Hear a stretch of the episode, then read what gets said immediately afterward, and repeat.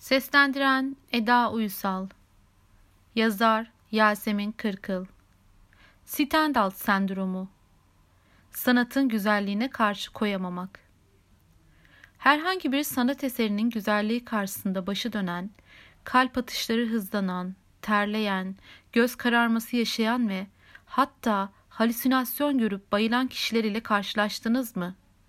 Ya da bu durumu hiç yaşadınız mı?'' Eğer bu yazdığım durumlardan herhangi birisini yaşamış ya da tanık olmuşsanız, Stendhal sendromu hakkında ufak da olsa bir bilgiye sahip olabilirsiniz.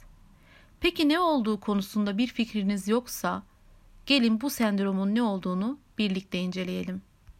Sanat zehirlenmesi veya Floransa sendromu olarak da anılan Stendhal sendromunun adı, mahlası Stendhal olan Fransız realist yazar Mary Henry Bailey'den gelmektedir. Stendhal, Floransa'da bulunan Santa Cruz Bazikası'na Fransisken mezhebinin dünya çapındaki en büyük kilisesi olduğu bilinmektedir. Bir ziyarette bulunmuştur. Michelangelo, Galile ve Machiavelli gibi ünlü isimlerin gömülü olduğu kilisede dolanmaya başlamıştır.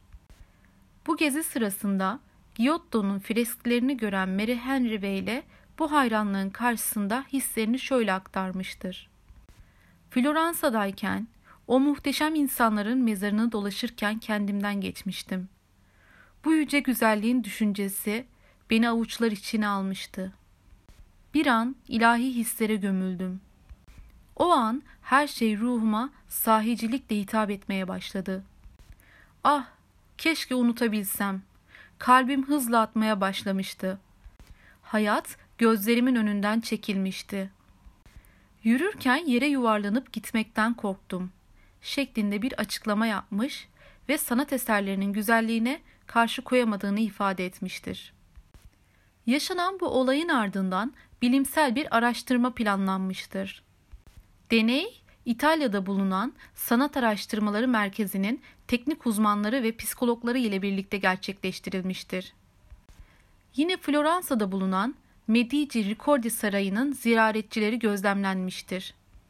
Ziyaretçilerin nefes ve kalp atışları, tansiyonları, göz ve kas hareketleri incelenmiş, sanat eserlerine bakan ziyaretçilerin görüntüleri kaydedilmiş ve eserleri incelerken neler hissettiklerini not etmeleri istenmiştir.